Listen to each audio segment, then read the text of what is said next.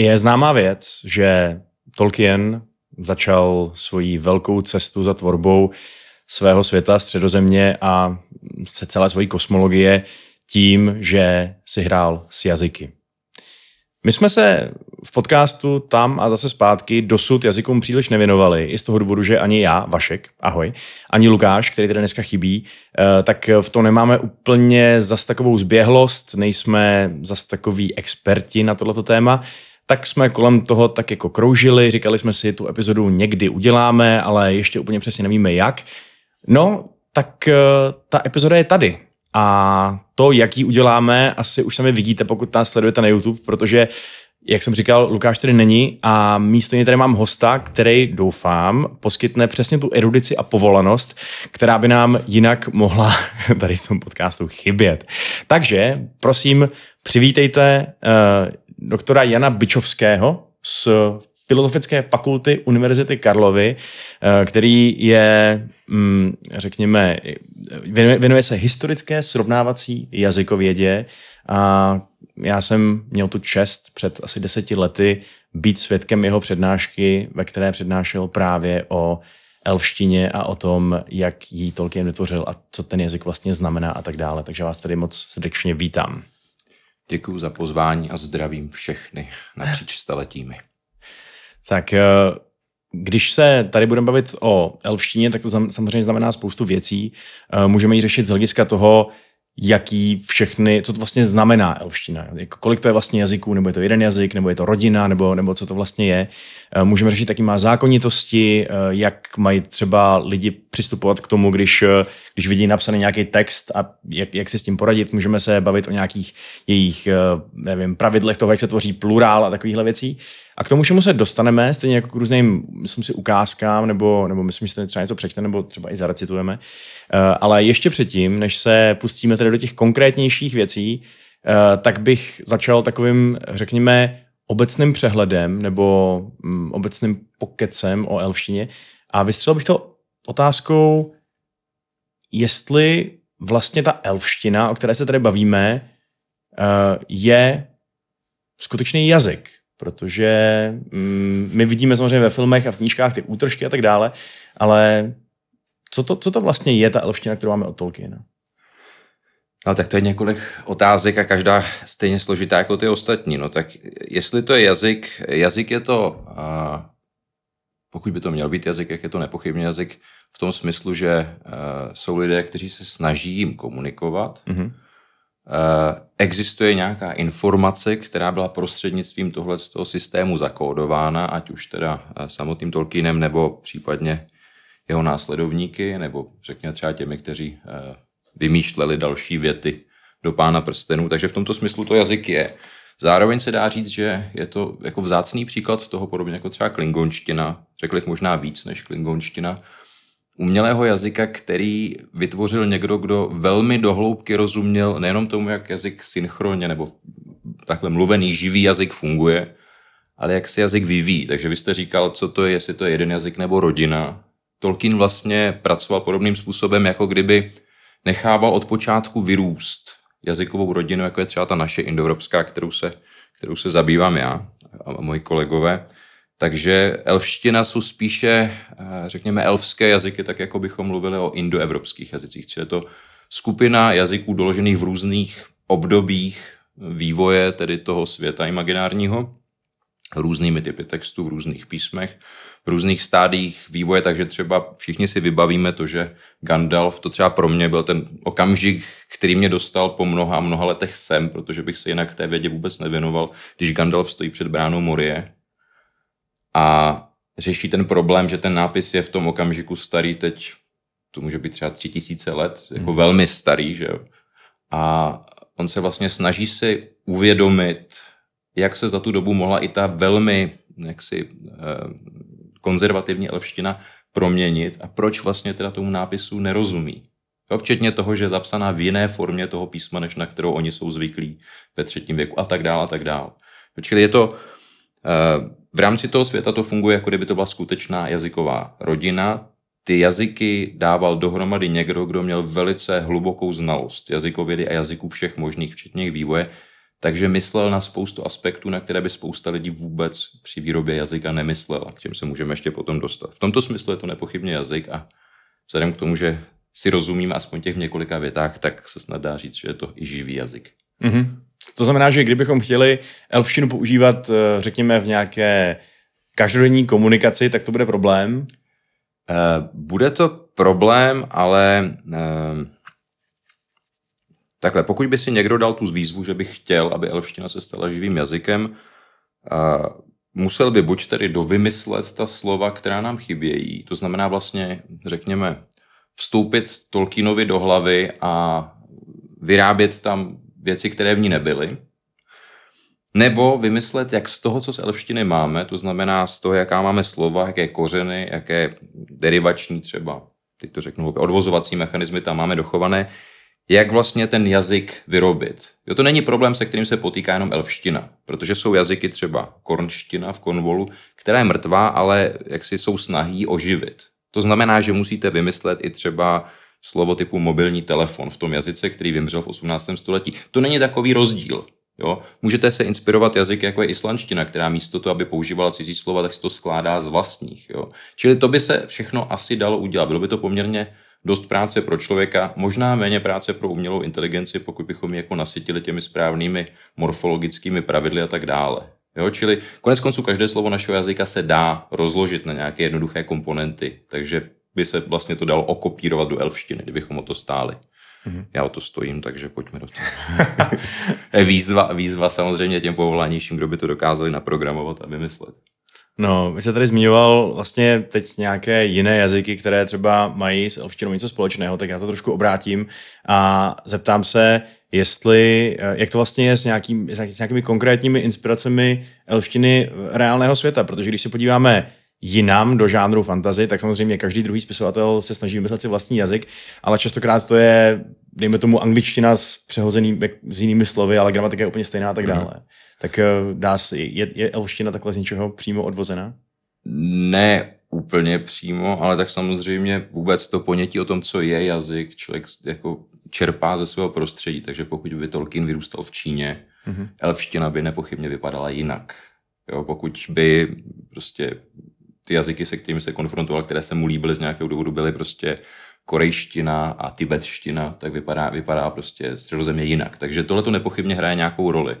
A on se třeba setkával s jazyky, které jsou velmi flektivní. To znamená, že mají koncovky a sufixy a tak dále. Mm-hmm. Což hraje roli samozřejmě. Takže elfština má pádový systém, jako čeština. Nemusela ho mít. Jo? Čili tohle, co tam, tohle, co tam nepochybně hrálo nějakou roli, Navíc on procházel uh, takovým tím běžným jako školním procesem té doby, to znamená, že on uh, ovládnul řečtinu a latinu, zamiloval se do finštiny, takže znali některý ne-indoevropský jazyk. Mm-hmm. A strukturně třeba finština je velmi blízká některým aspektům kveništi nebo vůbec těch, těch elfských jazyků. Eh, zároveň se musel v rámci vysokoškolského studia kromě staré angličtiny a těch dalších jazyků setkat se sanskrtem, to znamená se starou indičtinou, nepochybně s dalšími indoevropskými jazyky a k tomu se ještě možná dostaneme, protože mi to došlo až po asi 25 letech, co jsem jako Tolkiena četl, nepochybně musel vidět tehdejší Brugmanovu srovnávací gramatiku indoevropských jazyků a tu rekonstrukci. K tomu se pak ještě můžu dostat proč. Mm-hmm.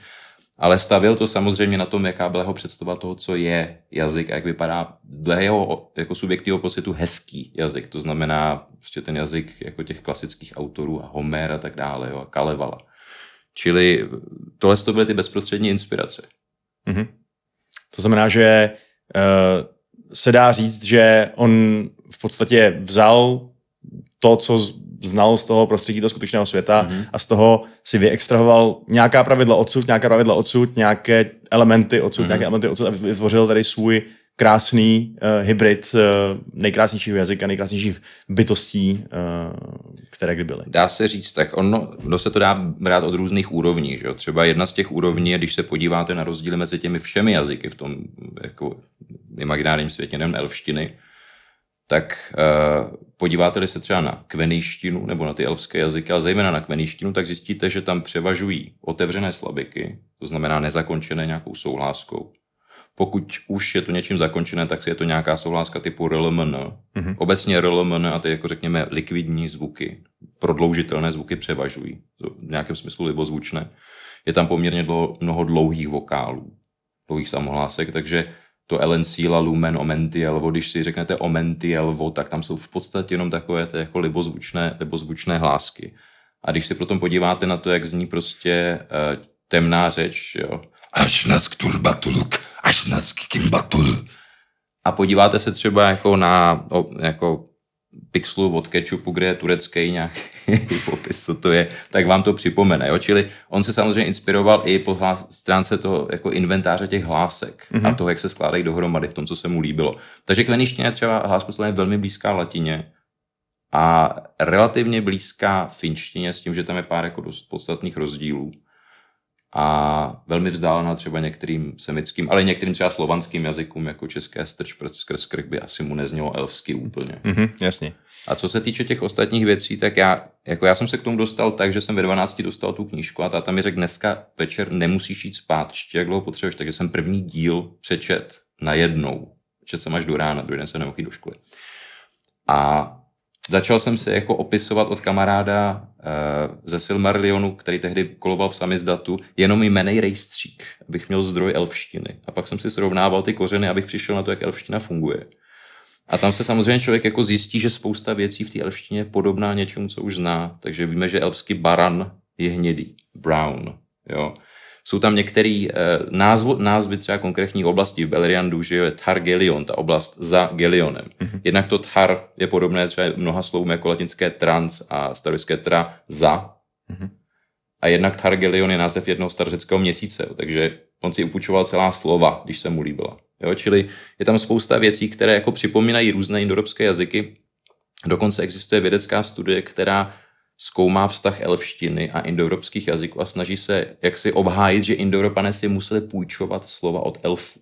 Jo, takže třeba víte, že je ten ostrov Al, ne, přístavy Alqualonde mm-hmm. e, na Tol Eresea, mm-hmm. což pochází z nějakého Alqua nebo Alpa, jako labuť, což by mělo e, souviset s latinským albus, bílý, a konec konců s českým labuť, labe, což je ten samý kořen. Jo, čili takovýhle jako hrátky mezi těmi lingvisty jsou, protože evidentně spousta lingvistů a jak si eh, lidi, kteří se zabývají starými jazyky, se k tomu dostala přes Tolkiena. Takže tam jako tahle ta vášeň zpětná. A neuvěřitelné věci se dají dělat s těmi jeho jazyky, které ukazují, jak on to promýšlel do absolutních detailů na všech úrovních. Jo? A bych se moc zakecal, pardon, pojďme asi ne, k další otázce, protože vidím, úplně... že tam to napětí moderátorské v tváři. Ne, vůbec, vůbec. To napětí je jenom z takového vytržení nad tím, jak to, jak to vlastně přesně skvěle funguje, že vlastně Tolkien si dal, teda dejme tomu za cíl, vytvořit v rámci té své mytologie nějakou, uh, nějakou prostě přesně mýtus nebo historii mytologickou uh, toho, jako těch, to, to, té svojí země v podstatě, jakože středozemě v rámci té, uh, té mytologie je vlastně minulost naší země koule, dalo by se říct. A do toho ještě zároveň tvořil teda na schvál původní jazyk, ze kterého potom mohla vzít uh, indoeuropština a, a navázat na něj? Uh, ne, to asi možná jsem to trošičku... Indoeuropské jazyky jsou zcela reálné a on se v jejich prostředí pohyboval. Jo, to chápu. Jo? A pak, ale... pak jako, uh, že by on se snažil naznačit, že z toho pocházely indoeuropské jazyky, to si myslím, že nikde jako mhm. uvedeno mm-hmm. není, ale jako každopádně těch podobností je tam mnoho v jednotlivých slovech nebo v jednotlivých, v jednotlivých jako jazykových jevech třeba. Jasně, ale z toho, co jste říkal, mi vychází, že tady je určitá škola lidí, která se snaží vlastně tenhle ten element do toho taky jako na, Rozhodně. na, na to tím, tím úhlem. Ne, tam totiž, že ono to na nějaké úrovni jako je, řekněme, zábava, samozřejmě jako, jako vedlejšák pro lingvisty, kteří nemají do čeho by píchli momentálně samozřejmě, ale uh, já si vybavuju, že, že jsem viděl třeba studii, ve které někdo se snažil na základě velmi podrobné metrické nebo jako básnické analýzy těch dochovaných textů Tolkienových dokázat, jestli elfské kv je jedna hláska nebo dvě, jestli to je sekvence kv mm-hmm. nebo k. Mm-hmm. A dokázal to podle toho, že se tam systematicky předtím vždycky objevuje dlouhá samohláska, což ukazuje, to je jedno, prostě, kdyby to byl Homer, tak by to prostě fungovalo. A on to takhle okopíroval, včetně toho, kde jsou prostě dlouhý, krátký samohlásky, nebo dlouhý, krátký slabiky, jak se střídají v tom verši. Mm-hmm a systematicky k tomu přistupoval takže to je vždycky takhle, nikdy jinak. Což je úplně to samé, co by člověk dělal, kdyby zkoumal prostě Homéra nebo kterýkoliv jiný jako starý jazyk. Akorát, že on to udělal v obráceně. Čili on v podstatě, jako kdyby si říká, až jednou přijde někdo a ze všech jazyků světa zbyde jenom moje elfština, tak aby neměl problém, tak já mu ukážu, že to je jako jeden fonem. A jedna věc, co, co jsem říkal předtím, co jsem si uvědomil po strašně dlouhé době, všichni znáte, že v dodacích ve třetím díle je tam ta tabulka elfského písma, jo, což asi mnozí jste taky prošli tím stádiem, kdy si člověk ve škole zapisuje Tengwar poznámky a pak je po sobě nepřečte. A ještě za to dostane vyspíláno od učitelky, která samozřejmě předpokládá, že jsou tam nějaké pomluvy a urážky, což je pravda, že ano, obvykle. Ale to, to, it's neither here nor there. E, zpátky k tomuhle, tam si vybavíte, že jsou tam čtyři řady těch znaků. A pak jsou jak se čtyři sloupce a pak jsou ty řady, kde se přidávají ty jednotlivé fonologické rysy, takže znělost, neznělost, e, závěrovost, úžinovost, takové ty věci. E, jednak je to do nějaké míry okopírovaný z toho, jak je organizovaná fonologie staré indičtiny, védštiny, kde to skutečně měli takhle jako organizováno podle místa výslovnosti, ne halabala jako my, že A, B, C a D spolu nemají vůbec nic společného. Ale jednak jsou tam ty čtyři sloupce. A ten první a druhý jsou velmi jednoduché. To jsou P a T, labiální a alveodentální hlásky, jako v češtině. Ale pak pokud si čtenáři vybaví, nebo se tam jděte podívat, teď to přerušte, jděte se tam podívat, pokud to máte na YouTube, najděte si to, uvidíte, že si to pamatuju blbě. Ale jsou tam další dvě řady, které se v některých částech toho světa používaly pro k a k, a v jiných se používaly pro t a k.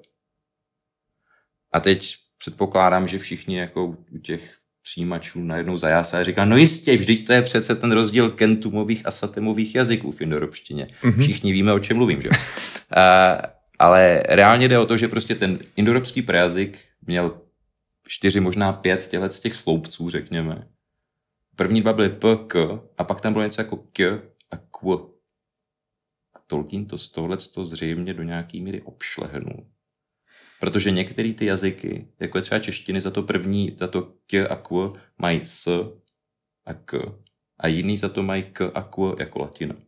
Jo, takže to, co on, o čem tam mluví, že některé jazyky ve středozemi se chovaly takhle a používali ty hlásky takhle, nebo ty znaky takhle, a jiný takhle, to kopíruje přesně to, jak vypadala praindoropština, o který on nepochybně věděl, protože on nemohl projít univerzitním studiem latiny a řečtiny bez srovnávací gramatiky. Je tohle něco, co eh, je to jako nějaký přidaný důvod, proč pro lingvisty je elština přitažlivá? Je to takhle, je to, je to jenom nějaký nerdský zájem, anebo je to i o tom, že se třeba díky ní něco přiučíte nebo nahledete na nějakou věc z jiného úhlu? No, zase jako... záleží kus od kusu. A nevím, jestli je jako zajímavá per se elfština, to by jako lingvisticky ona vlastně, že, tak jako zásadně zajímavá, ona nemá nic jako jako fenomenálně odlišného nebo unikátního. Mm-hmm, jo, všechny jasně. ty jednotlivé rysy jsou v podstatě velmi běžné. Mm-hmm. Jo, ta konkrétní kombinace třeba není tak běžná, ale není to jako, že by prostě měla problém dokonavých a nedokonavých sloves jako čeština, nebo že by prostě používala nějaké divné vnořené prostě pronominální tvary do slova. A, no, částečně to je pravda. Ale jako, uh, jo, jako není to nic, co by bylo jako až tak zvláštního. Takže z tohle z toho hlediska si myslím, že není zajímavá, je zajímavá na pomezí vlastně jazyka jako něčeho, co eh, vytváříme, co asi mnozí z lingvistů si zejména historických představovali, že by třeba jako si dokázali představit, jak se ten jazyk mohl vyvinout jinak a jak by zněl. Mm-hmm. A, a zároveň tam samozřejmě v tom je ten obdiv toho, že někdo teda jako opravdu podniknul tu celoživotní cestu a udělal to. A udělal to tak dobře a tam je pak ta závist, že už možná podle mě nemá smysl to jako zkoušet znova protože to podle mě už nikdo líp neudělá. Jako, že, že jako hezčí, lepší to, aby to nebylo odvozené od Tolkiena. To podle mě nepůjde. Jo, klingonština je svébytná záležitost a všechny ty další ty umělé jazyky, ale myslím si, že nic jako se tomuhle tomu neblíží. Mm-hmm. Ale tam je zároveň to, co zase, když si projistujete ten úvod do Pána prstenů, že, tak on tam mluví o tom, jak hobiti přišli do kraje, kde byly místní názvy kterým oni nerozuměli, protože neuměli elfsky. A ty názvy byly buď elfsky, nebo pocházely z té adunajštiny, z toho, z toho lidského jazyka, nebo z nějakých dalších jazyků. A oni s nima dělali to samé, co s nima dělá normální mluvčí, to znamená, oni si je reetymologizovali. Oni si jako snažili se přijít na to, co ten název znamená, takže z Baranduin, což je hnědá řeka, udělali brandy vína. Mm-hmm. Jo? Ale tohle to prozrazuje uh, kdo dával dohromady ten jazyk, protože tohle si myslím, že je něco, co běžný spisovatel fantazy nebo sci-fi do toho nedostane. protože nemá tak jako hlubokou zkušenost s tím, jak se jazyky v historii chovají a jak třeba funguje jazykový kontakt. Jo, to znamená, že třeba eh, ta, adunajština na Numenoru nepochybně si půjčovala mnohem víc slov z elfštiny, než příbuzný jazyk, kterým se mluvilo ve středozemi v téže době. Jo? A tak dále, a tak dále. Tohle to jsou všechno věci, které on vlastně do toho dostával. Jo? Čili ten jazyk není odtržen od toho světa. Žije s ním, vyvíjí se s ním. Se všemi aspekty, které to má v běžném světě, nejenom v nějakém imagináriu. Mm-hmm. Jo?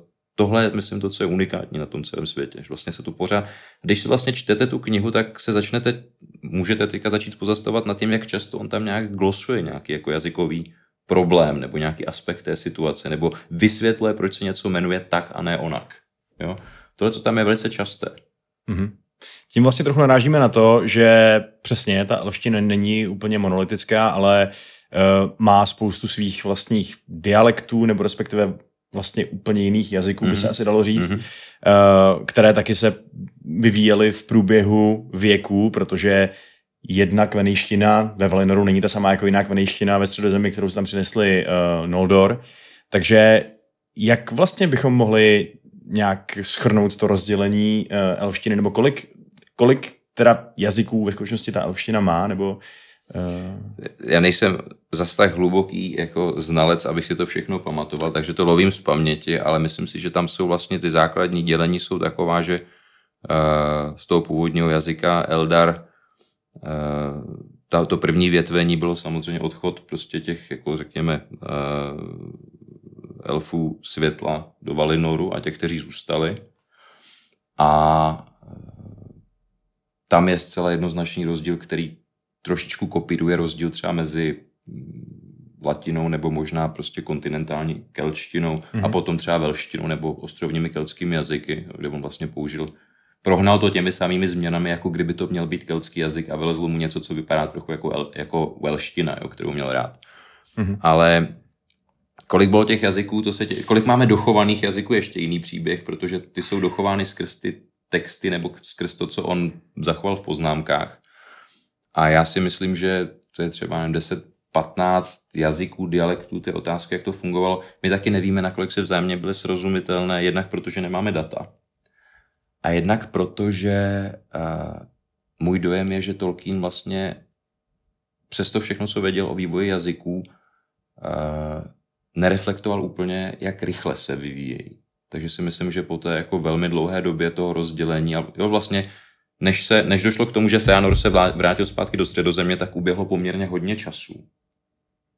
A ta elfština ve středozemi by pravděpodobně byla mnohem, mnohem vzdálenější od té valinorské. Čili on musel předpokládat, že elfské jazyky jsou extrémně konzervativní, že se mm-hmm. prakticky nemění. Ostatně podobně jako elfové sami, takže možná, že... To je, to je možné, že vlastně jako, že člověk v průběhu života svůj jazyk tolik nemění, takže vnoučata nerozumí babičkám, ale často, a no spíš obráceně takhle, jo, že spíš babičky mají problém s vnoučaty. Mm-hmm. Takže tohle to u nich nenastávalo a nevím, jestli to někde explicitně zmiňuje. Mm-hmm. Ale ono to zřejmě funguje i s těmi lidskými jazyky, že se zřejmě nevyvíjely tak jako strašně rychle. Mm-hmm. No ale jinak eh, já jsem si dělal nějaký, nějaký výzkum předtím, než jsme to začali, začali točit a je pravda, že uh, přesně, že máme zmínky o prostě šesti různých jazycích, kterými mluvili Avary a, a, a mm, rozdělení na jazyky Nandor a, a elfů, kteří nakonec skutečně odešli e, z toho kmene Telery do Valinoru a to jsou věci, které probereme v nějaké další epizodě. Ale e, ty asi dva, nebo ty dva určitě nejprominentnější, o kterých ty data, data máme, tak jsou sindarština a kvenejština. Mm-hmm. A to jsou jazyky, u kterých se vlastně liší nejenom to, jak, jak zní, eh, kdo je používá a tak dále, ale vlastně tak trošku i, um, řekněme, v době, kdy, kdy, kdy nám běží narrativ Pána prstenů, eh, tak je to vlastně něco ve smyslu, máme to vlastně něco ve smyslu hovorové elštiny a učené elštiny skoro ve stylu té latiny, že by se dalo říct. No, to je jako není úplně přesné přirovnání, ale takhle, tam spíš jde o to, že bychom mluvili o možná románských jazycích, hmm. jako řekněme dnešní španělštině versus jako Ciceronovi latině. A to ještě v tom smyslu, že by to pořád byla ta... Jo, možná to srovnání by bylo jako když ve Vatikánu se mluví teďka latinsky, často teda s příšerným jako přízvukem tu a tam, tak kdyby se tam ještě pořád mluvilo prostě ciceronskou latinou a všude okolo by se mluvilo italsky. Jo, tak asi na téhle úrovni by třeba možná byl ten rozdíl. Jo, ale uh, jo, čili to jsou, to, jako, to jsou spíš, spíš uh, jazyky, řekněme, sesterské, v tomhle případě, to myslím Quenya a Sindarin, kdežto latina je vlastně ten jako původní jazyk zdrojový, jo, čili Mm-hmm. Ani v tomhle jo, tom to není jasně. úplně přesné přirovnání. Jo. Mm-hmm. Je mhm. to jako kveniština, sindarština jako člověk a šimpanz. Jo. Ale e, jako italština, pardon. To by se králi Fingelovi nelíbilo. Asi ne. Uh, ale ale uh, jako italština dnešní a latina je jako vlastně předek i šimpanze, i člověka versus teda šimpanz a člověk, jo? čili něco jako společného oběma, takže tam mm-hmm. nefunguje to úplně takhle. Jasně. Ale, ale jako hovorová, uh, to je ještě něco jiného v tom smyslu, že třeba si dokážete představit, že ve středověké Evropě vzdělaní mm-hmm. lidé spolu konverzovali latinsky, mm-hmm. ale na ulici mluvili nějakou románštinou, ze které se pomalu vyvíjela italština Danteho nebo španělština a tak dále tak tohle se zřejmě mohlo odehrávat třeba v Beleriandu mezi Noldor. Mm-hmm. Jo, že prostě když konverzovali s těmi místními Sindar, tak prostě mluvili tou místní jejich hatmatilkou, kterou zřejmě pohrdali z vysoka. To je jedna z mála věcí, které se mi líbí v tom, v tom seriálu, že tam je trochu naznačená tak jako, že občas někdo ty elfy neměl rád, nebo, nebo že se jako navzájem k sobě nechovali hezky a koukali na sebe skrz prsty jako všude jinde tak si dokážu představit, že ty Noldory jako se považovaly za mnohem lepší. A tu hatmatilku, kterou oni museli nutně vidět, jakože je šílená zkomolení na to jejich jazyka, který byl mnohem konzervativnější, tak asi jako chápali, jako, že to je pro každodenní potřeby, ale když chceme jako konverzovat o velkých věcech, tak jedině Quenya. Mm-hmm. Ono ostatně je to uvedené i v uh, Silmarillionu, kde se přímo píše, že pro Noldor bylo strašně jednoduché a vlastně pohodlné se naučit sindarsky mm-hmm. a komunikovat s místními sindarštinou a nechat si kveništinu pro sebe, protože kveniština byla pro ty místní um, méně vznešené elfy prostě obtížnější na naučení a ne, ne, nechtěli si ji to, to je, učit. To si vůbec nevybavuju, ale myslím si, že by to bylo úplně v obráceně. Hmm. Jako v reálném světě. Jo, že si myslím, že je mnohem, jako stoprocentně, je mnohem snažší se naučit uh, latinu než francouzštinu v tom smyslu, jako přinejmenším po té zvukové stránce a e, jako sindarština a kveniština, až na to, že sindarština ztratila jako jmenou flexi a, a částečně myslím i slovesnou, tak jako strukturně nebyly od sebe zas tak daleko, ale uh, je jako vlastně ta struktura té kveništiny je daleko průzračnější. Prostě tam se žádné samohlásky nikam neměnily, neposouvaly, neupadaly. Mm-hmm. Jo?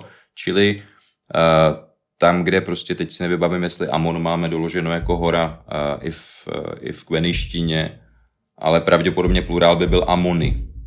Jo, čili velmi průhled, průhledné, jak se to tvoří. V, kve, v sinderštině máte Amon Emun. Mm-hmm. Čili pro mluvčí o kveništině by bylo jako vlastně pro mě říkat, pro boha, proč to dělá a jak to funguje.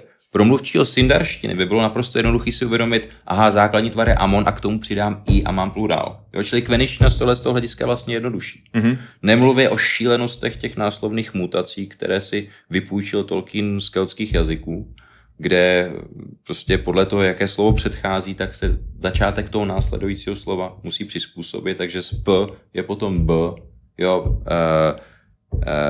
je tam, že jo, Perian je půlčík, ale uh, půlčíci jsou, myslím, i, i Ferian, mm-hmm. jako i Herian se to píše, že jo, a tak dále, jo. čili tohle to jako pro mluvčího kmeništiny spíš musel jako pro boha, co jste to s tím jazykem udělali, tomu není rozumět, hmm. jo, a obráceně by to tak jako podle mě nebylo. Hmm, jako tam asi může být odpověď na to ta, že Noldor obecně měl hodně blízko k tomu hračiškovství, včetně jazyků, takže Eh, možná, že prostě když přišli Noldor do Beleriandu zpátky do středozemě, tak uh, mezi nimi bylo velký procento lidí, který, nebo elfů, kteří prostě byli ochotní tomu fakt věnovat ten čas a snahu se, ten jazyk naučit. A naopak ti elfové, kteří neodešli do Valinoru, tak měli v cestě vlastně několik překážek k tomu, jak se to naučit, ten, ten vlastně nový jazyk těch mm, nově příchozích. A to jednak ten, že je otázka, nakolik se Noldor chtělo učit tady ty nižší elfy svýmu jazyku a jednak i ten vlastně jejich interní politický problém v tom, že král Thingol docela rychle zakázal komunikaci v kanejštině ve svém království a on byl ten hlavní král těch, těch, těch původních elfů nebo středozemských elfů.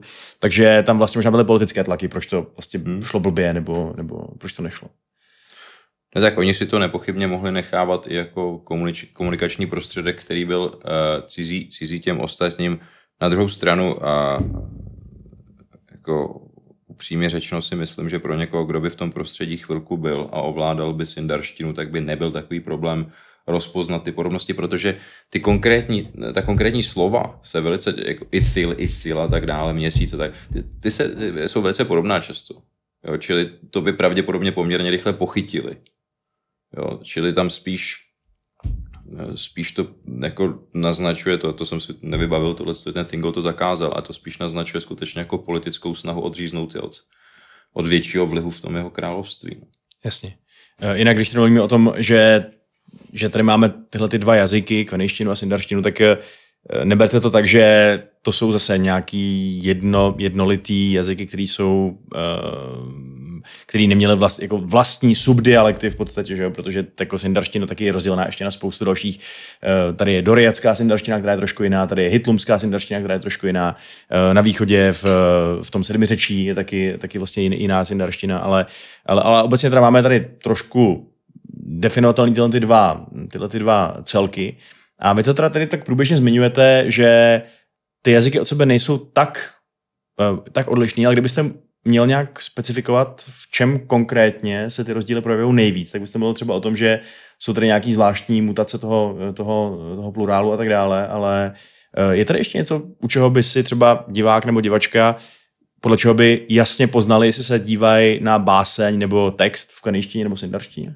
A tak to je jako poměrně jednoduchý, pokud se tam objevují sekvence nějaké, nějaký hlasy jako TPK a zatím je H, tak je to evidentně jako sindarština, mm-hmm. jo, protože to je prostě zase nějaká jako konvence transkripce toho jazyka přejatá vlastně z prostředí západoevropských jazyků a keltských jazyků, specificky třeba staré jirštiny nebo i té velštiny. Čili, čili tohle je další věc poměrně jednoduchá. V kveništině si myslím, že větší, mnohem víc slov končí na samohlásku než v sindarštině. Mm-hmm. A v, je to kromě jiného, protože v sindarštině historicky koncové samohlásky odpadly. Mm-hmm. Jo, takže to amon, bylo původně amony, bylo, bylo množné číslo a došlo tam k takzvanému umlautu, to, co má třeba angličtina má foot, feet, jo, noha, nohy, což původně bylo něco jako fotus a fotis, starogermánsky. A to fotis udělal něco jako fotis, foti, foti, fiti, fiti, feet. Jo? A tohle to udělala ta velština taky, takže z toho amony udělal něco jako aminy a pak amin, amin. Mm-hmm. Takže se ty hlásky sobě začaly podobat a to koncové i odpadlo. Jo. Takže tohle je jednoduchý klíč, když na konci skoro nejsou samohlásky, je to pravděpodobně sindarština. Mm-hmm. Já se vždycky vybavuju, když uh, přemýšlím nad tím, jak lidem tady tu distinkci nějak předat, uh, přesně na ten, na, na ten kraj belerianský jménem Hithlum, o kterém jsem mluvil, který se vlastně kvenejsky řekne Hisilome. Hisilome, no. Což je, jako... tam je fakt hodně slyšet ten, jako ta, ta rozvláčno, jako ta roz, tam vidět, že vlastně tam odpadlo z toho Heath, nebo Heathy původnějšího zřejmě, a Lome, že tam odpadly, odpadly ty koncový, uh, koncový samohlásky. Mm-hmm. Jo. Jako to je v podstatě, jako když v angličtině prostě máte všude psaný to E a nikde se nečte, jako Stone a podobně, tak někde tam původně bylo, někde ne, jo, takže Stone tam nikdy nebylo, ale name tam třeba anglicky bylo Nama, mm-hmm. tak tam, tam bylo. Tak kdybyste umazali, tak to dostanete jako výsledek takovýhle hláskový změny. Takže to tam na té mapě je samozřejmě vidět. A to tam taky Tolkien často uvádí, že vlastně ten, uh, ten, ten sindarský a ten kvenijský název vedle sebe, což mě hrozně mátlo, když mi bylo 12, protože jsem nevěděl, co to spolu má společného a proč se to Hergot liší. A to jako nějaký čas trval, než jsem z toho vypreparoval. A překvapivě pak jako jsem po nějakých letech se dostal na filozofickou fakultu, kde se v místnosti 111 scházel klub tolkienistů a ty měli okopírovaný uh, časopisy tolkienologický ze západu a nějak přeložené. Byla tam i kvenijská gramatika, nebo sindarská tehdy ještě gramatika. A tak to jsem zbalil všechno, pak jsem měl pocit, že to, to jako fakt freaks, tak jsem zase utek, jo, ale což když si teďka zpětně jako poslouchám, tak mám pocit, že to ještě nebyl ani takový freaks. Ale a, to, a napak jsem se v té učebně jako ocitl o ně- několik let později na anglistice, jo, takže Mhm. mm-hmm. zjistil jsem, že pár těch, pár těch freaks tam učí, jo, tak, tak, Hmm. takže no, to je High achieving freaks, každopádně. to jo, to jako, Hmm. tak, myslím, že třeba jako profesor Jan Čermák, který přeložil Beowulfa do češtiny brilantně. Myslím, že to je lepší než kterýkoliv anglický překlad té básně, tak to je, ten Hmm. se k Tolkienovi taky dostal a finštině a k těmhle jazykům taky, takže to je jako... A dal, mnozí další na anglistice by to potvrdili a jinde. Mhm. Religionistika, že jo, tímhle ty lidmi je taky nasáklá, protože tam to taky, že ta tvorba toho, toho, té mytologie té země, to je taky jako vlastně další, další takový, další taková výzva. Mhm. Nevím, jestli jste tady měli od nás eh, doktora Kozáka, Uh, ne, my jsme tady neměli ještě skoro nikoho. My zatím jdeme hodně bez hostů, takže... tak tohle hosta si musíte pozvat na ty mytologie, protože si tomu někdo tady rozumí. Mhm. Tak je to ono. Výborně. Tak uh, jsem, doufám, že se nám tady před, před kamerou vystřídá ještě, ještě spousta naprosto obdivuhodných freaků. Uh, ale teda ještě taková závěrečná otázka asi, nebo asi nemusí být závěrečná, ale uh, když se někdo, nebo když někdo řekne, uh, že mluví elfsky, nebo že má rád elfštinu, nebo když se prostě o té elfštině mluví, tak uh, se tím obecně, nebo většinou, ve většině případů myslí spíš kvenejština nebo sindarština. Co je ta obyčejnější nebo Eh. obvyklejší? Nemám ponětí. Jo? Nevím, co kdo říká, když říká, jo, jako, uh, já jsem se nesetkal moc s lidma, kteří by tvrdili, že mluví elfsky, Jo. Jo, ale, takže zase jako v ty freaks, tak freaks jako nemám, ale uh, dost bych se vsadil, že spousta těch lidí třeba vůbec nebude vědět a že opakují nějakou frázi prostě z pána prstenu, jo. Hmm. No jako, dobrý den, jak se máte, elfsky stejně nevíme a, a poslat někoho do háje taky nevíme přesně, jak by to to, takže. Jo, já jsem právě někde eh, četl v nějakém jako diskuzním fóru, že um, ta sindarština je prostě pro nějakou komunitu lidí, která, která se tomu věnuje, ta elfština a kvenejština takový doplněk. A tak jsem si Jo, říkal, že no, měl nevím, jako podobnou zkušenost, nebo... Já v té komunitě jako úplně nejsem. Jasně, jo, jasně, jako, jasně. Že je to něco, co mě provází celým životem, ale nikdy jsem vlastně tomu, jako nikdy jsem nebyl přímo v nějaký komunitě, že bych prostě tím žil každodenně. Elfský debatní klub nebo něco takového. To ne. Mhm. Uh, no tak, uh, tak pořád ještě je, je teda To je kam... ten handicap ještě můžu dohnat. Teda. Přesně, přesně tak, no. Život je ještě dlouhý. Uh, no a jinak teda, když se bavíme o tom, už my, to, my opět na to narážíme vlastně napříč tím povídáním, ale um, když se bavíme třeba o nějakých těch zákonitostech elfštiny, tak uh, spousta lidí uh, naráží na to, že když třeba čtou ty texty, když čtou Pána prstenů, Hmm. tak si s elfštinou uh, neumějí, nebo neumějí. Úplně třeba špatně si, nebo špatně. Oni si interpretují to, co čtou nějakým způsobem a třeba vyslovují to uh, tak, jak se jim zrovna líbí. A přitom to má i normální prostě pravidla toho, jak se to má vyslovovat, jak to má znít a tak dále. to jsou na konci v- jako jsou velmi podrobně Tolkienem popsaný. Mhm. Do detailů. Včetně toho, kam se klade slovní přízvuk a tak dále. Takže to je s odpuštěním jenom lenost. Pokud to někdo jako chce dělat dobře, tak ten návod má velmi podrobný.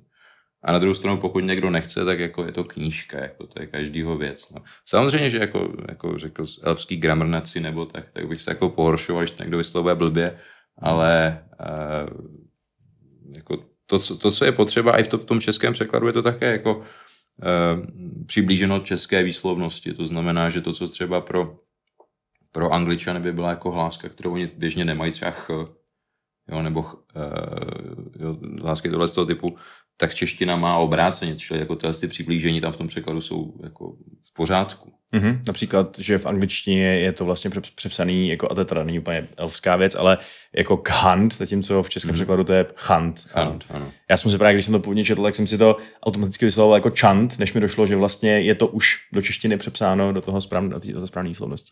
Tam, co třeba je zajímavé, že ani jeden z těch jazyků nemá neznělý r, takže třeba to jezero Hrún jo, je neznělý r, což tím pádem muselo bez nějakého staršího levského asi srún nebo něco takového, nebo srů, srůna nebo něco takového. A to má lština taky. Jo. To je shodou okolností, když máme kapelu Pink Floyd a banku Lloyd s těma dvěma L, tak to je neznělý L velš, velšský, jo. Fl. To je další ukázka toho, jak on si vlastně z toho jazyka půjčoval. Mm-hmm. Mhm. Jo, či velština má neznělý R a neznělý, neznělý L, Hr, F. A to má ta sindarština taky. Tam je to, to, u toho je třeba právě zajímavý to, že jedna z jako velmi častých výtek, kterou jsem četl uh, ohledně uh, toho seriálu Prsteny moci, byla ta, že se spoustě lidí fakt hrozně nelíbilo, jak tam ty postavy, když mluvili elfsky, tak tam vlastně vyslovovali fakt to R, mm-hmm. to R, který by byl povědomý úplně všem Čechům prostě, mm-hmm. ale Angličanům úplně ne. Mm. Ale přitom opět, že bavíme se o něčem, co jako tak by to mělo znít. Prostě. Já mám pocit, že to tam takhle je, že to je skutečně, že to není, že to, že to není uh, že tam specificky Tolkien píše, že to, že to je jako tohle to naše, řekněme, východoevropské, když bychom nebrali Němčinu, ale R, nebo to, co, to, co mají jižní a východní evropský jazyk. A pak samozřejmě největší past na všechny čtenáře, do který jsem spadl i já. Pamatuju si, že vlastně až asi na třetí přečtení uh, trilogie jsem si to uvědomil, jsem se lépe začetl do dodatků asi. Eh, a to je to co slavné, které je hmm. vlastně vždycky, vždycky k, i když by to třeba znělo líp, jako co... Celebrimbor. Celebrimbor, Celebrian. Uh, jo, takže um, ještě tady bude mimochodem úplně na konci naší epizody o, o jedný Celebrian lomeno Celebrian řeč, uh, jaký, to, jaký, to moc, jak, jaký to moc mrzelo. Jednu mojí kamarádku, která si dala tuhle tu přezdívku uh, a dneska ji prostě nepoužívá, musela se od ní odklonit, protože jí Celebrian zní prostě blbě. Hmm. A co neděláš? No? no a tak tohle je zase jako libůstka Tolkienova v tom smyslu, že on jako pro ten přepis zvolil vlastně archaizující výslovnost latiny. Jo? Já jsem říkal Ciceronova latina, ale to byla Kikeronova latina. Mm-hmm. A Cezar byl Kajsar a mm-hmm. tak dále. Jo? Čili v latině prostě to c, které máme, tak se vyslovilo poměrně dlouho jako k ve všech pozicích. Pak tam došlo k různým změnám, jo, ale vlastně to, že my to vyslovíme jako c, je náhoda toho, že jsme zdědili nějakou tradici výslovnosti latiny a Italové tam mají č a Španělé tam mají některý s a některý tam mají th a tak dále. Jo. Čili to, to je jako až pozdější věc a on to evidentně chtěl prostě přiblížit tomu, že jako přece vzdělaný elf ví, že to má být k. Že? Evident... Dost bych se vsadil, že Tolkien, jako když mluvil latinsky, že používal tu takzvanou restituovanou výslovnost latiny, že říkal Kikero a ne Cicero. Mm-hmm. Nebo nedej bože Čičero. Jo, to zní jako Tolkien, no, tohle no, ten takže, to asi fakt dělal. Že tam je nějaká historka o tom, že on jako vlastně se nudil na, na latinských konverzačních hodinách, tak předstíral, že je, staroře, jako, že je řecký vyslanec a mluví jenom, staroře, mluví jenom starořecký. Fakt.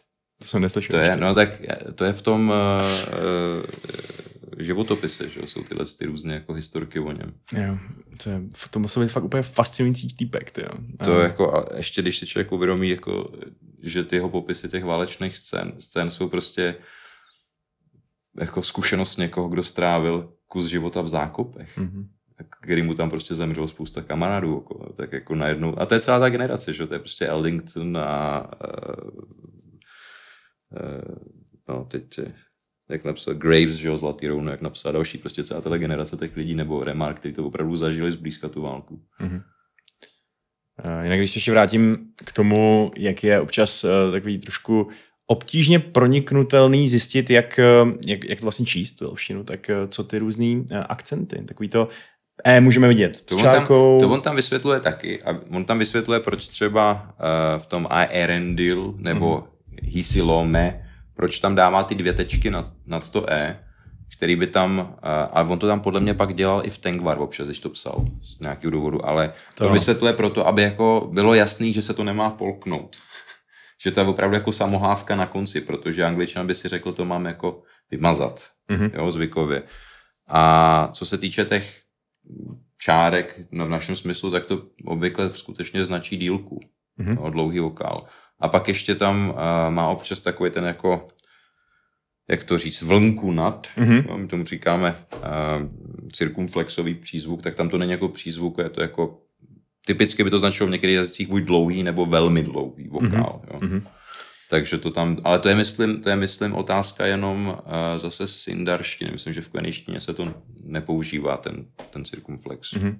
A když máme uh, třeba právě napsaný Noldor s tou, s tou, s tou vlnovkou, tak uh, my máme takový jako interní vtip s kamarádama, který máme rádi Tolkiena, že Noldor říkáme Noldor ze srandy, ale jak se to vlastně má reálně oslovovat tohleto? Pokud vím, tak n, Noldor. Jo, okay. N.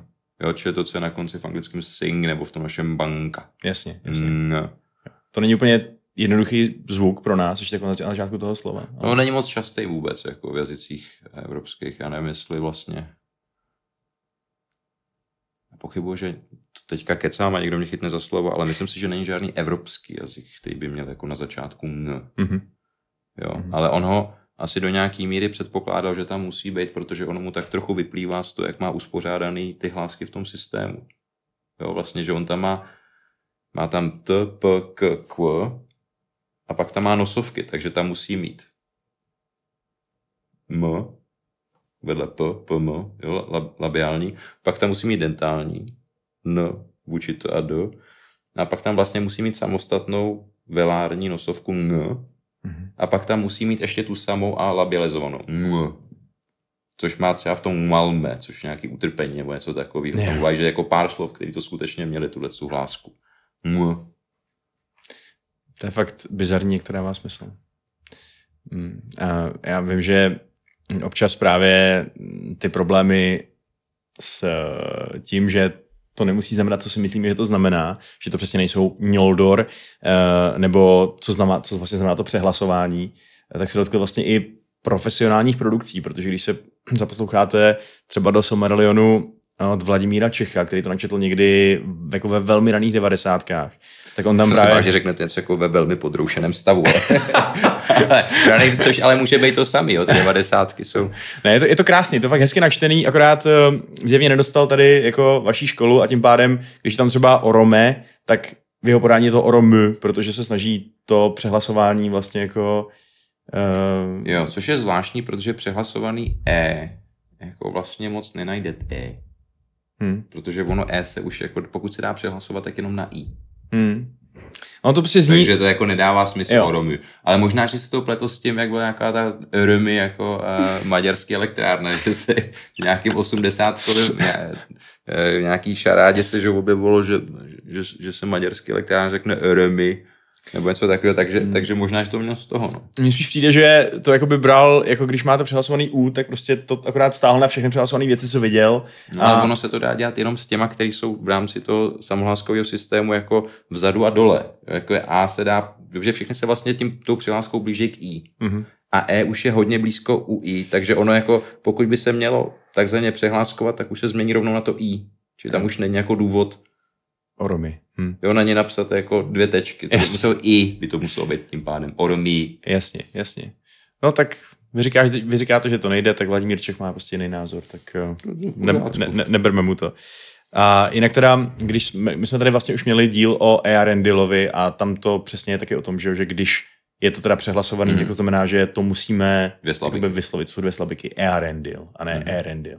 Jak by se to vlastně taky nabízelo s tím přehlasováním, protože bych čekal, že, Mhm. nebo člověk by čekal, že přehlasovaný A bude něco jako E prostě, nebo jako bude to tím tím směrem, ne? Tam je přihlasovaný A.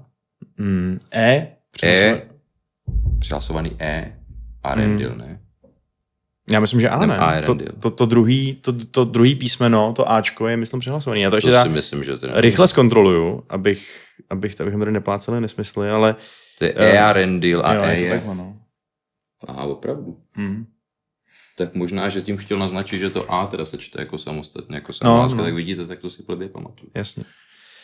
Uh, no a jinak, um, když se tady bavíme o té uh, o té vlastně uh, pluralizaci a o tom, jak to vyřešili třeba hm, v českém překladu tu, tyhle ty nějaký elfský uh, zákonitosti, tak uh, já jsem třeba taky hodně v rané fázi všimnul, že vlastně poprvé, co jsem četl Tolkiena v angličtině, tak jsem viděl jednu velkou změnu, která mi hned došla a to je ta, že v tom českém překladu máme Dunadany, Mhm. ale v anglickém máme Dunedain. Mhm. A je celkem zajímavý, že, že to jako... převzal vlastně ten elfský tvar, no. Uh, no jasně, jasně, přesně, je to ten elfský tvar, akorát v, to, v té češtině vlastně něco teda zůstalo v tom překladu uh, vlastně nějak, nějaké elfské plurály jsme tam nechali, ale u některých těch slov, jako je třeba Dunadan, singular, jsme si z toho udělali, nebo Hmm. paní Pošestová z toho udělala vlastně jako klasický český plurál s přidáním prostě uh, normálního našeho množního čísla. Což je taky zaj- zajímavá taková překladatelská věc, o kterou bych jí... Tam, tam obecně si myslím, že uh, jako jednak jednak to třeba bylo zajímavé, když jsem přišel na anglistiku, tak mi hrozně dlouho trvalo, než jsem si uvědomil, že ta paní, která nám tam půjčuje knížky, ta paní, která přiložila Tolkiena, kvůli který jsem na tu anglistiku šel. Jo. Takže tam se dělá v knihu nějaká hrozně milá paní a jako rozdávala knížky a to. A u ní je úžasný, že uh, při nejmenší v té hobití části, ne pak v té rohanské, ale že se snažila jako Eh, najít opravdu český jako ústrojný ekvivalenty těch, těch anglických slov, že, kde mu vlastně tu západštinu takhle překládal. Mm-hmm. Ale pravda je, že kdyby to samý udělala uh, s Rohanem, což vlastně by mělo být něco jako stará čeština tím pádem, mm-hmm. takže jako rohanská jak to, lidština, to je blbost, že jo, lidština, prostě jazyk lidí z Rohanu. Západština, rohanská západština byla jako archaičtější výrazně, než ten jazyk, který mluvili hobiti ale potom samozřejmě by to jako Eomer by po Česku nemohl být Eomer a Eowyn by nemohla být Eowyn, ale by, byl to prostě, by, byl by to teď nevím, koňomil a koňomilka, takže jako když přijíždí prostě a z, najednou byl slyšet roh a ze severu na Planorovské poje přijíždí koňomil, říkám, no, tak dobře, tak. Nebo jako, jako ještě, jak by to mohlo být o, ořomil. Jo, díky bohu za některá překladatelská rozhodnutí, každopádně. Te- Theoden nebo Theoden by byl vladyka, že jo, nebo tak něco. Mm-hmm. Nebo lidour, lidovec. Lidovec.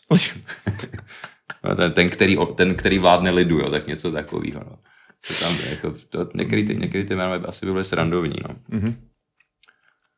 Um, a když jsme, jo, my, my jsme tady ještě zpátky k elštině, eh, my jsme tady vlastně už taky nakousli téma eh, toho písma, uh, protože my jsme zvyklí elštinu číst především prostě klasicky v latince, kde je teda nějak přepsaná do, eh, do písma, které možná rozumíme, ale kdybychom to vzali z toho hlediska jako toho vnitř, vnitřní logiky toho světa, tak eh, elština vlastně byla psaná uh, svýma vlastníma písmama. Bylo mm-hmm. vlastně víc, čo? takže tam jsou taky jako ještě další, uh, protože máme jednak uh, Tengvar, což je písmo, které z původních z původního pís, nějakého jako staršího písma eh, vymyslel Feanor, je to tak?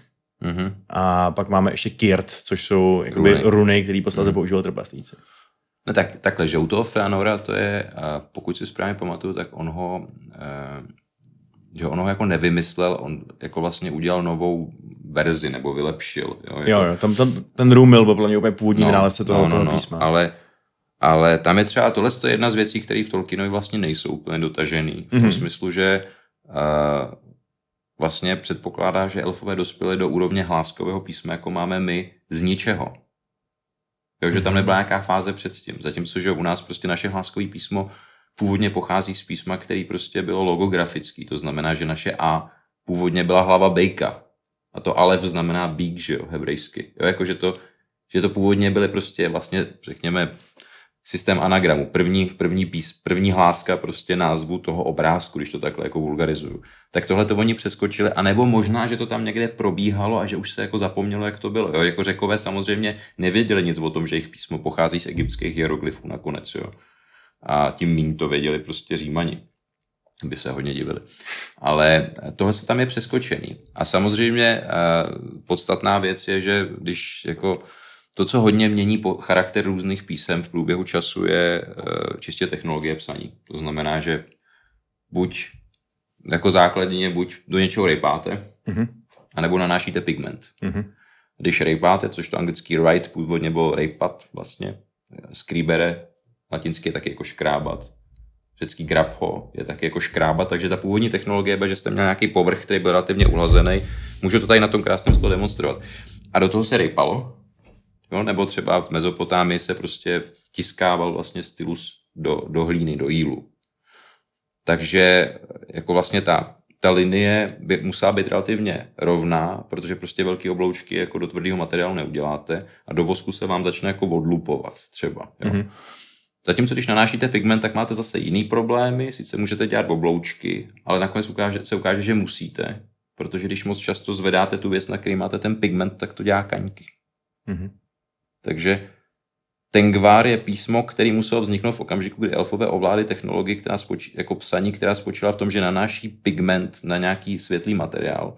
Když to runy, pravděpodobně byl jako systém, který používali ve středozemi nadále, kde zřejmě teda pro zápis používali jiný materiály, typu třeba stromovou kůru. Jasně. Jo, to znamená, že třeba anglický book jako kniha souvisí s českým book jako book, jako strom a s anglickým beach, protože, a ruský bukvy jako písmena, protože ten materiál, na který se psalo, bylo, byla buková kůra, která je šedá a relativně rovná. Jo? Mm. Čili když se vyrovná, tak se na ní dá psát. Mm.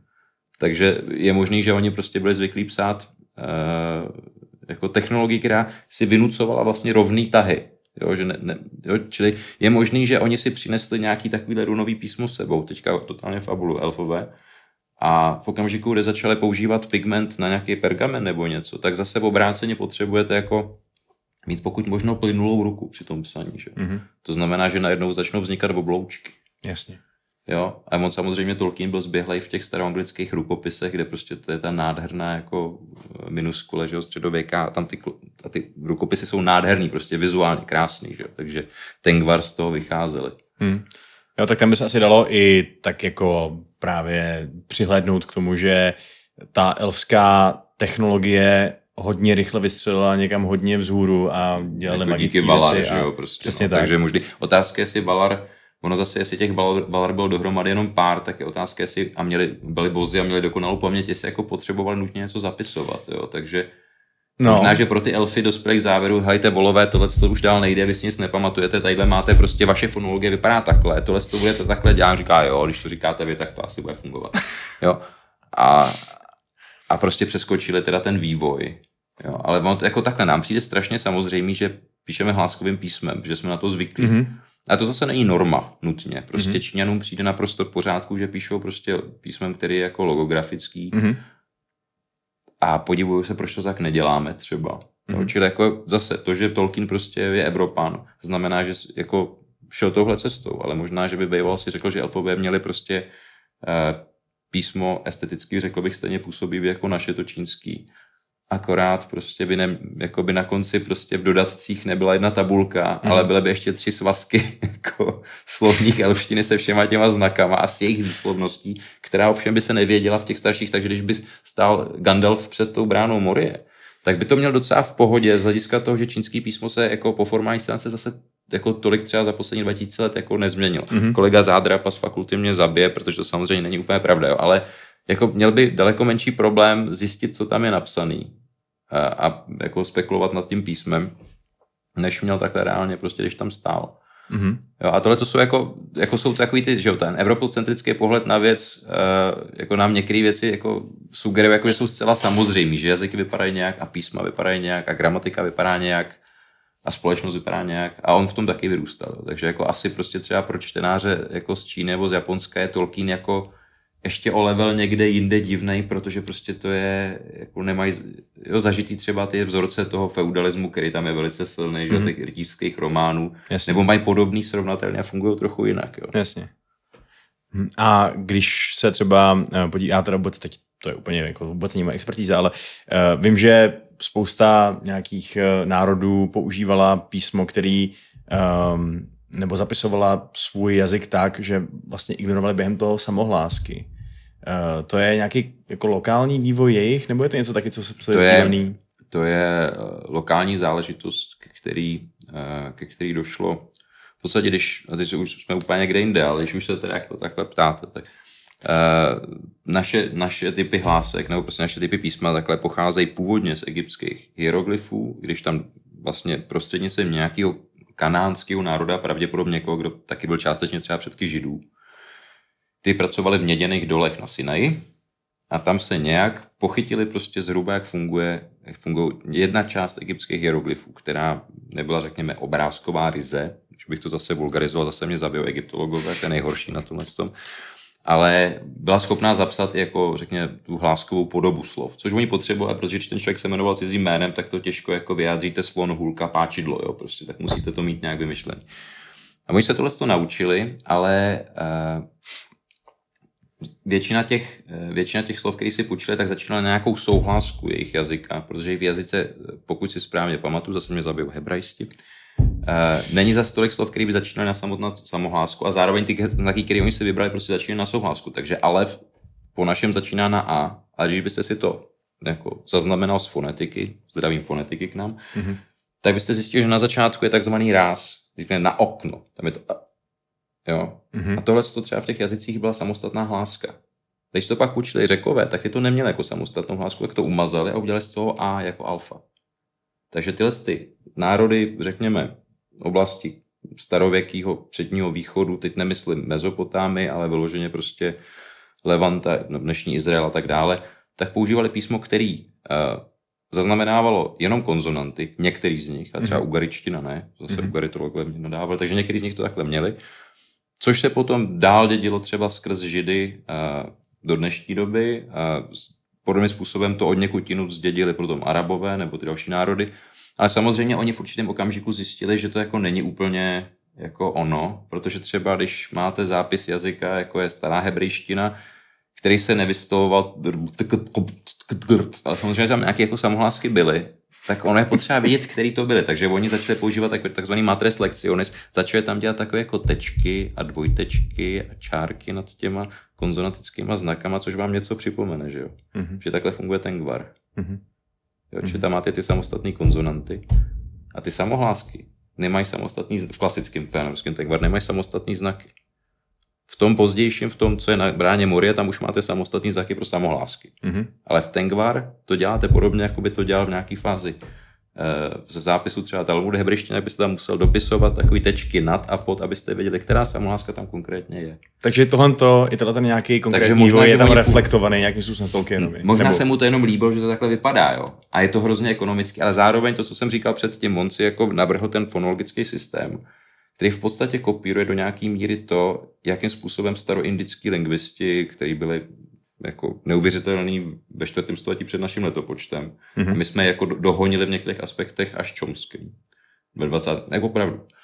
Tak uh, ty měli fonologický systém skutečně uspořádaný tímhle tím způsobem a písma toho jejich typu uh, jsou slabičná, to znamená, že každý ten znak jeden reprezentuje slabiku, mm-hmm.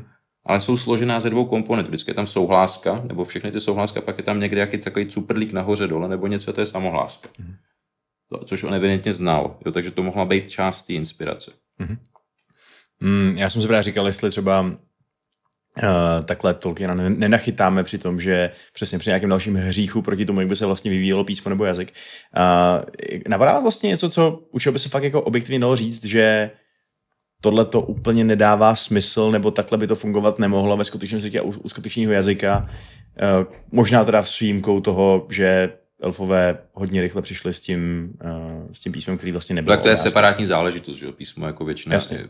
pravděpodobně lidí v dějinách žádný písmo neměla byla spokojená, že A teď je ta poslední vrstvička několika tisíc let, kdy nějaký písma máme. Uh, teď si úplně jako vím, že jsem na něco takového narazil, mm-hmm. ale že bych si to teďka, vím, že to byla jako nějaká že to byla nějaká hlásková změna, která mi připadala velmi nepravdě. Jo, už vím, už vím. Uh, v sindarštině je f na stejné pozici, kde v keničtině s. A Tolkien, myslím, předpokládal, že to s je starší, mm-hmm. čili ithil, že v tom případě teda ta sindarština by zachovala starší zvuk a že to s, tom síl, silmarillion, v tom světlo, že to je nový. Čili, že tam byla změna ze f na s. Což je něco, co se ale neříkám, že nikdy neděje, ale děje se to velice málo. Většinou pokud se s tím f něco stane, tak je z něj f. A nebo h. Jo, či jako je tam nějaký, prostě tyhle hlásky mají nějakou tendenci, takže Cockney angličtina říká think místo think. Mm-hmm. Jo, čili tam ta podobnost v latině je f za původní f. Jo, jako latinský fumus odpovídá řeckému thymos, tuše. Mm-hmm. Jo, a tak dále. Takže tohle to nedává úplně podle mě smysl. Jasně.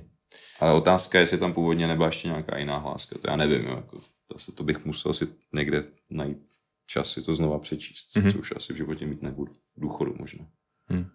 Jo, mě fascinuje to, že, že přesně, že eh, ten Tolkien vlastně, mi přijde, že uh, ho, a tak nevím, jestli to je vůbec fér tohle to říct, ale asi, asi nejspíš nebude, ale jako kdyby ho víc zajímalo, zajímaly přesně, přesně ty změny a vývoj a rozdíly mezi nějakými jednotlivýma uh, dialektem a tak dále, než že by ho než že by stál o to, aby nám dal nějaký přesně jakoby slovník nebo nějaký jasný gramatický pravidla, který by se dal ten jazyk prostě učit nebo něco takový, nějak to jako katalogizoval. No, to myslím, a... že nebyl, nebylo ani jeho záměr, ale já myslím, že on to, co jeho okouzlovalo na těch věcech, které ho inspirovaly, a on to i někde píše, je, že vlastně jako vždycky odhalí jenom opravdu špičku toho ledovce, mm-hmm. ale naznačí. Jo, to znamená, že ten jeho svět ve všech těch podobách vždycky jako vlastně má ten dojem té jako chronologické hloubky, který jako opravdový svět v opravdové literatuře vlastně vždycky musí mít a má, jo, protože ať chcete nebo nechcete, tak i když popisujete naprosto jako synchronní úsek něčeho, jako když je to prostě, já nevím, Ulysses prostě od Joyce v jeden den, tak stejně vlastně v tom ta historie je strašně obsažená. Ty implikace, to, jak chápat věci, proč se dějí, jak se dějí, jaký jsou vztahy a tak dále. A tohle to on jako cítil a snažil se do toho dostat. To znamená, že si skoro myslím, že on by vlastně nikdy nechtěl být jako úplně ve všem doslovný, protože tím by byl dořečený jako ta doslovnost by na tom byla stupidní vlastně a ta by ho nebavilo. Jo, jako, hmm. ta by ne, neponechávala prostor pro to jako domýšlet si, přicházet na věc. Jo. Pro mě třeba to, co mě dostalo na tenhle obor, který dělám teďka, je to, že prostě tam byl jako každou chvíli takový jako Hergot, no jo, vlastně, teď on někde na jiný stránce říkal, že se to řekne takhle a tohle je podobný. Aha, tak jasně, to spolu takhle souvisí, akorát, že něco, že jo. Pak jako hodiny nad tou mapou, kde je Orod, Eret, jo, jako to zase to střídání, jo. Mm-hmm. Amon, Emun, jo. Mm-hmm. Čili tohle to jako, myslím, že on systematicky se snažil, aby tam byl dojem té hloubky, protože tam taky velice často eh, se odkazuje prostě k nějakým jako starším třeba pověrám, mýtům, jo, jako to vím, že tam je třeba, eh, nevybavím si jméno té královny, eh, ale on někde píše, že to je myslím ve druhém dílu, že někdo, ve třetím, ve třetím, myslím, že to říká Aragorn, že někdo najde cestu stejně jako kočky královny Beruthiel. Mm-hmm. A on říkal, že to jakoby vymyslel, že se mu to moc líbilo, ale že pak mu to nedalo. Protože to prostě na fleku vymyslel, to tam napsal. Takže pak říká, že to takhle nejde. A musel vymyslet jakoby krátký příběh o té královně Beruthiel. Že prostě jako nemohl žít s tím, že prostě tam jenom něco udělal, ale ten příběh vlastně v tom nikdy není v té knížce. On ho potřeboval pro sebe. On prostě potřeboval, aby jako věděl, že to není, že si tam jen tak něco nahodím. Mm-hmm. Jo? A zároveň třeba, když vymýšlel asi jednotlivá slova, že se mu třeba líbilo prostě, prostě že to jako někde zaslechl, nebo prostě se mu to v té hlavě vynořilo, tak pokud to jenom šlo, tak pravděpodobně hledal, jestli se to nedá jako z něčeho odvodit, mm-hmm. co už v tom jazyce má, nebo k něčemu přiblížit, nebo jak by to jako mělo fungovat v kontextu celého toho jazyka, té historie. Magor, to je, no. To je fakt úplně tak... Ale jako, to je jako aspekt toho člověka, který, když člověk to čte jenom jako fantasy, tak řekne, to je prostě fantastická fantasy knížka, nádhera, nejlepší na světě.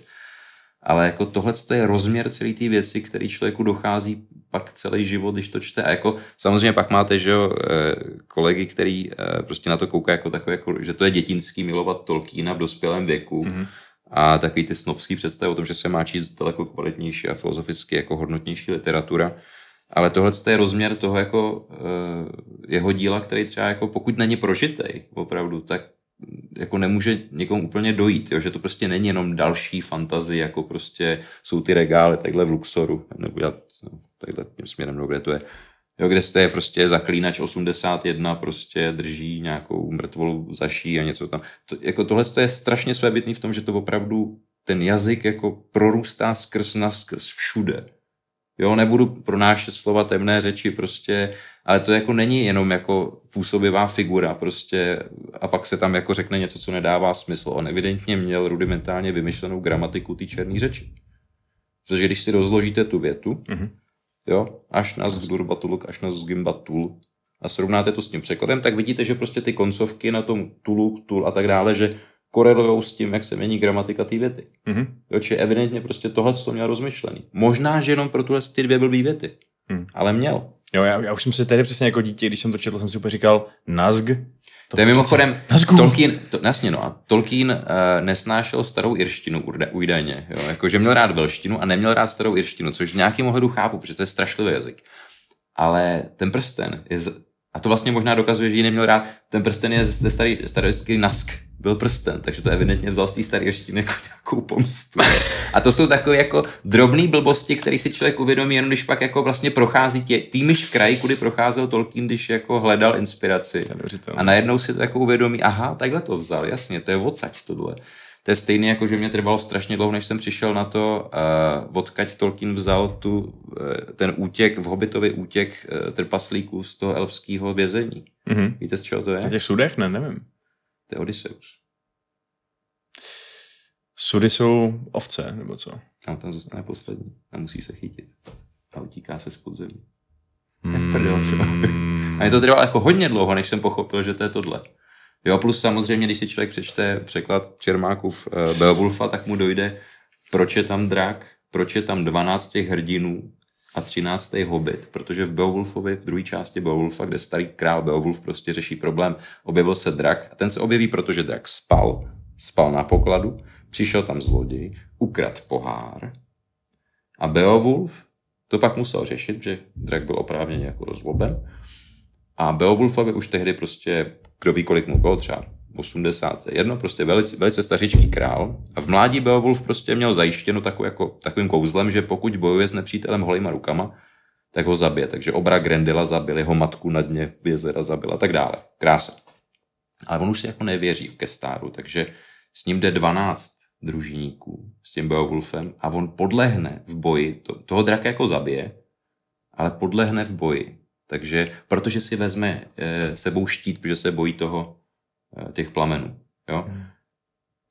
Thorin, 12 trpaslíků, Hobbit, kradený pohár, zbudí se drak, všecko do sebe jako zapadá. Jo? Čili Gandalf, že to jméno, když si přečtete začátek, začátek Edy, Mhm. tak to je jeden z těch trpaslíků, Trpaslíků, jo? Čili, jo. a všechny ty jména, najednou prostě Nory, Dory, Ory, všichni tam vyskakujou. Jo? Dokonce myslím, že tam je i Bombur, takže Takže Tolkien je vlastně takový ultimátní remixér. dá se říct těch mytologií, ale, ale zároveň jako někdo, kdo je musel strašně jako hluboce od dětství milovat a prožívat. Jo? Ono jako na druhou stranu, to, co třeba tady se strašně ztratilo, a já jsem to taky objevil až dospělosti, jak uchvatný je Homer. Jak je to fakt strašně dobrý. Jo? A jakože třeba ty scény eh, jako na pelenorských polích, když si přečtete Ilias a ty bojové scény, které jsou opravdu lepší než jako, jako dobrý akční filmy, jo, kde prostě jsou to jako, že jako jeden z těch hrdinů, já nevím, prostě a já prostě vrhne oštěpem a vrazí mu to do prostřed čela a tomu člověku jako vyskočí oči z lepky a padne na zem a takhle chytí tu hroudu hlíny a ještě s ní jako párkrát takhle škubne, než vypustí duši. Jo. To je prostě tak jako to je někdo, kdo viděl smrt tohle mm-hmm. z toho typu na vlastní oči, se tvrdí, že byl slepý, jo, tak něco taky musel vidět. Nebo to zdědil, teda, to je ten popis. Mhm. Ale tohle, co tam jako je taky. A to prostě, jo, včetně i těch jako mytologických prvků a prostě tu lásku k té mytologii, to on tam musel říct z tohohle.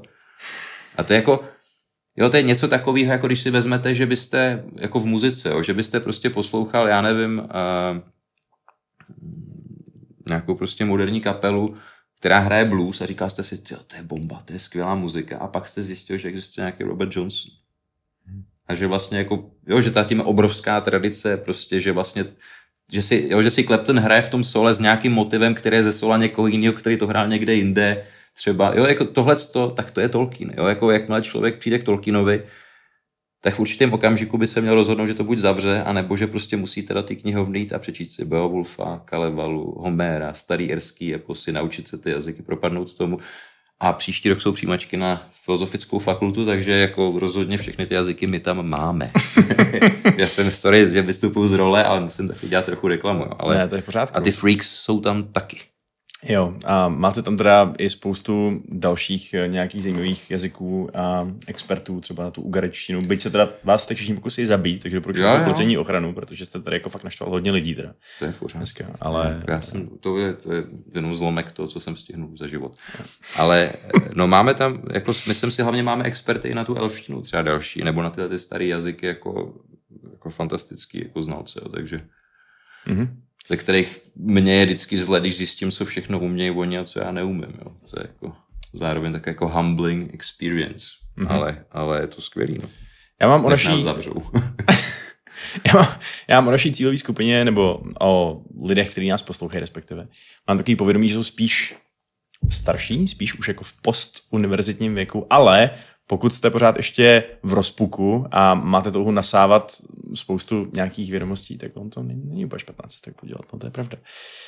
Um, jinak teda, mm, máte ještě nějaký takový jako závěrečný myšlenky k tématu elfsk, nebo jako závěrečný, jako Můžeme to, to, to samozřejmě táhnout ještě díl, ale... Mm. Já jako sice nikam nespěchám, ale zase já nevím, jak dlouho vydrží někdo koukat na mě a tohle ten, ten podcast. Jo, to je otázka trpělivosti davu. Mm, uh, obecně se mi zdá, že ačkoliv nám všechny poučky říkají, dělejte podcasty krátký, dělejte je do půl hodiny, prostě, tak, tak když uděláme dlouhou epizodu, tak lidi říkají, toto je paráda prostě. To tak jako... oni si to můžou někde zastavit uprostřed. Je to pravda. Takže vlastně ano, nikam nespěcháme. Nikam takže... nespěcháme. Eh, takže libovolné zábavné historky na libovolné téma, nebo asi ne úplně libovolné, ale nějak jako příbuzné téma, každopádně vítáme tady u nás podcastu. No.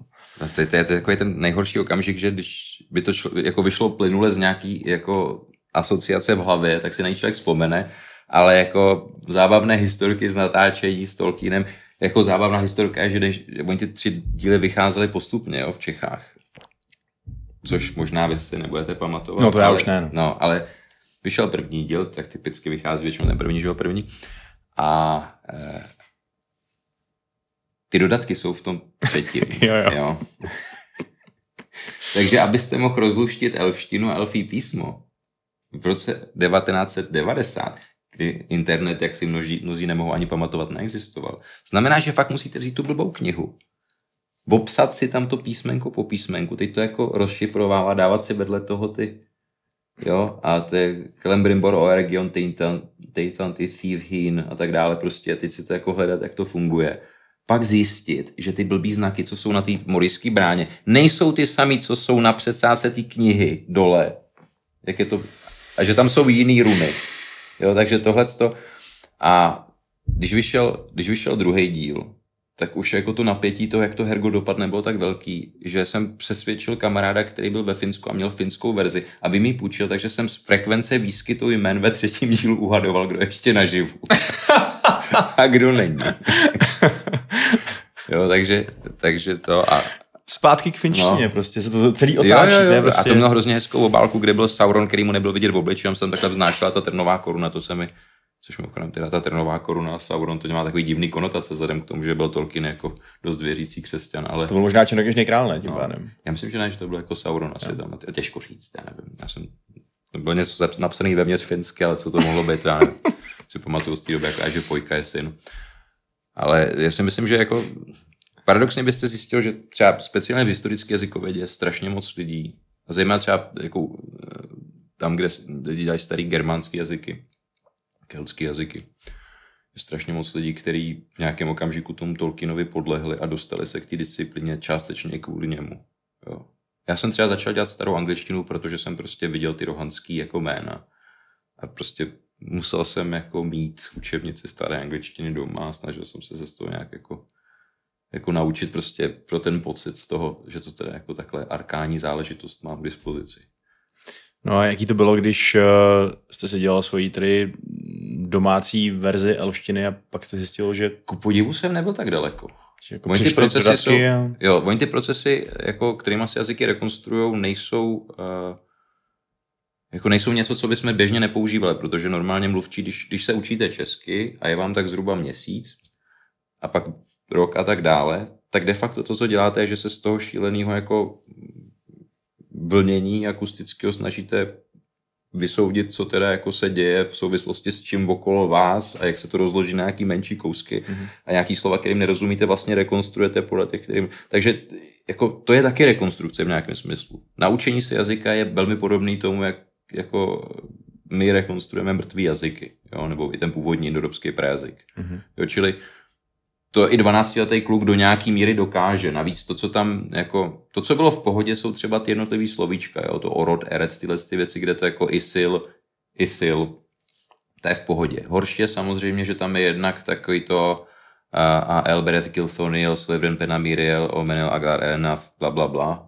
v, v sindarštině, že jo, a pak je tam Aina, Laurila, Silantary, Suri, Neniany, Veunotim a tak v penejštině kde by jako člověk potřeboval mít možnost srovnávat gramatiku těch jazyků. Tak tam jsem se nedostal. Kromě jiného, protože prostě se tam jako moc věcí neopakuje gramatických jevů v těch dvou věcech. Ale, ale něco se prostě takhle jako dalo. Ty jednotlivý slovíčka jsem jako asi jako našel správně jako celkem. Někde mm-hmm. mám ještě takový sešítek, kde jsem to měl vypsaný.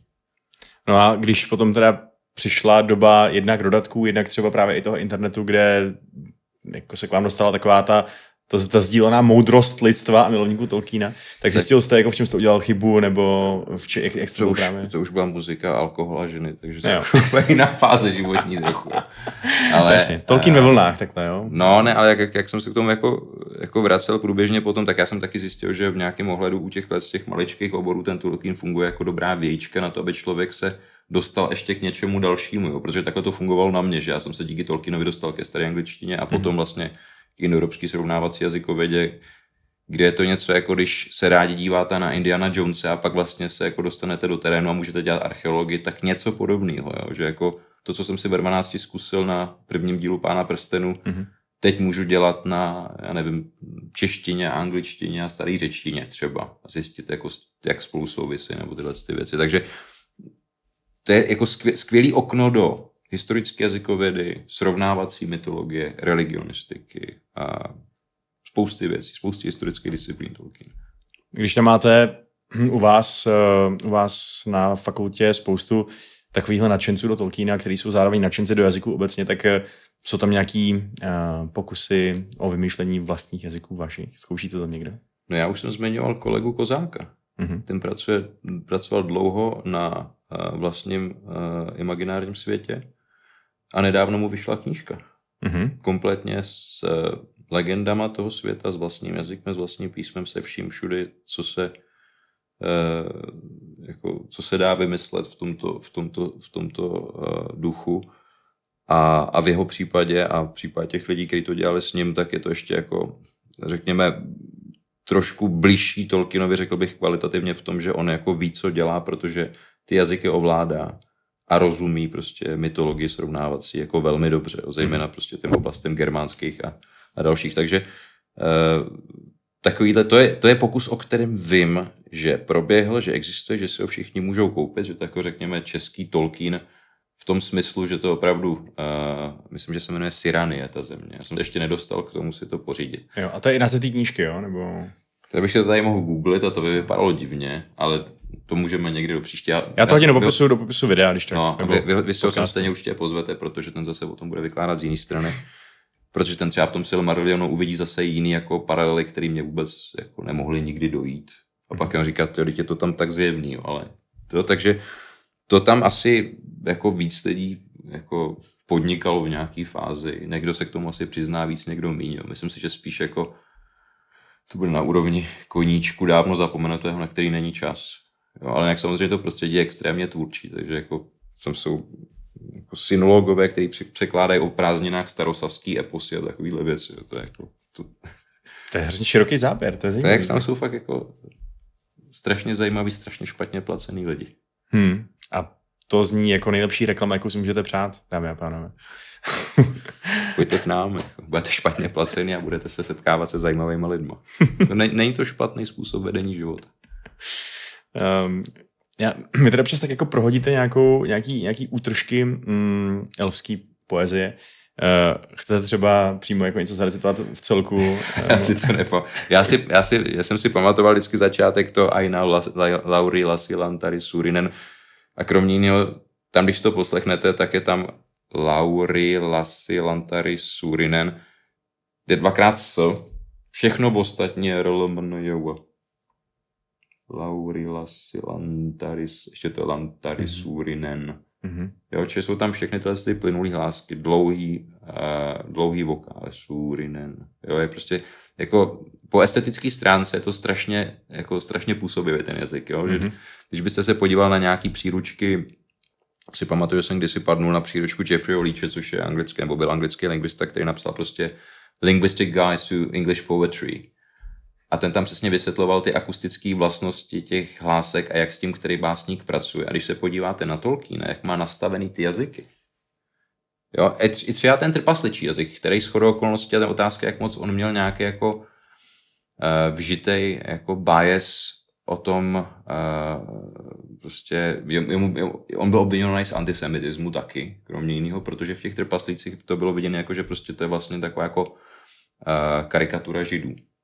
Jo, že jako protože prostě mají dlouhý vousy a zajímají. Jo, prostě tyhle ty jako vlastně šílený stereotypy evropský, jako kdyby se do toho promítali. A on samozřejmě jako uh, evidentně nebyl antisemita. A to je zase taková to otřepaná fráze, mám mezi jako židy spoustu přátel, on měl. Jo. A tomhle s myslím, že jako byl hodně dalek a myslím, že to jako velmi jednoznačně odmítal, když to byl nějak jako obvinovaný nebo nařčený, ale pravdou je, že jazyk trpaslíků je strukturně extrémně blízký hebrejštině. Mm-hmm. To znamená, že taky jsou to eh, semické jazyky, zase, mě zase zabijou semitologové, se zjednodušují ty věci, ale um, slovní kořeny v semických jazycích typicky se stávají ze tří souhlásek.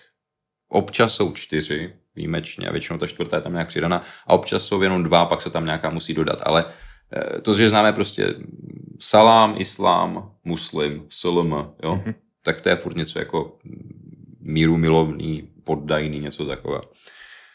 Takže jsou postaveny na třech konzonantech, na třech souhláskách. A mezi tím se nějak jako poflakují ty vokály, které obvykle semické jazyky mají jenom tři, jo, takže ještě to, nebo ty starší, takže to je jako v něčem jednodušší, než třeba, nevím, čeština nebo angličtina. Chuzdulština má taky tři, nebo tři, tři, eh, tři kořeny se třema konzonantama. Uh,